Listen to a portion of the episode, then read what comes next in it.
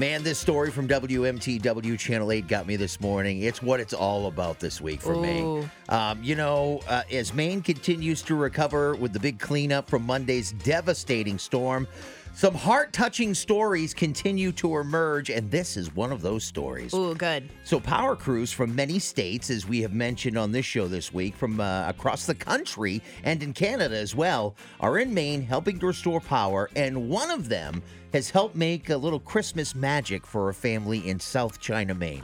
How so? So, the woman's name is Carol Tebow, and she says that she and her family had been without power and trapped by a large tree that was aclo- across their driveway for days until Wednesday when a crew from Michigan showed up. Carol said that the crew of three drove for 23 hours to get to Maine and went right to work and cleared out that big giant tree that they had blocking their driveway. But that's just when the magic started. Uh, Carol said that her seven year old grandson Reed was watching the cleanup crew as they cleared the tree out.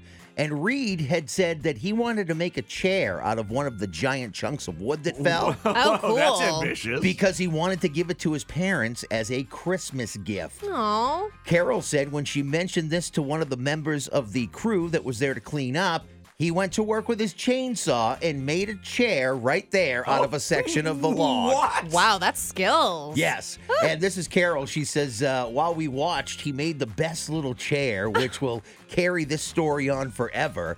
Uh, she says, not to be outdone, his buddy had to carve a message in uh, the log as well. Oh. She said, I'll keep that log forever too. Then these three heroes, she said, marched off to rescue another uh, family out there. Oh my she God. said that they were munching on peanut brittle that she had given to them. Oh. And they were all incredibly upbeat. Now, the message that uh, one of the crew workers had carved in the log Mm-hmm. was, I heart you. So I love you. Wow. Carolyn Reed uh, made a card, and she's going to make cushions for the uh, homemade chair. Cool. And Reed's pretty excited to give it to his parents for Christmas. uh, Carol says, uh, We're still stuck without power. And there is a leaning pole and down line still at the mm-hmm. top of our driveway. But this gave us so much of a Christmas boost and warmed our hearts. It's something we'll No remember forever. That is so cute. Yeah, I- I mean, at least they're not trapped anymore, and they got a cool chair, Right. You know, so it's like I'm just picturing like you know the guys that you see that can carve stuff with their Yeah. chainsaws at the fair and Yes, everything.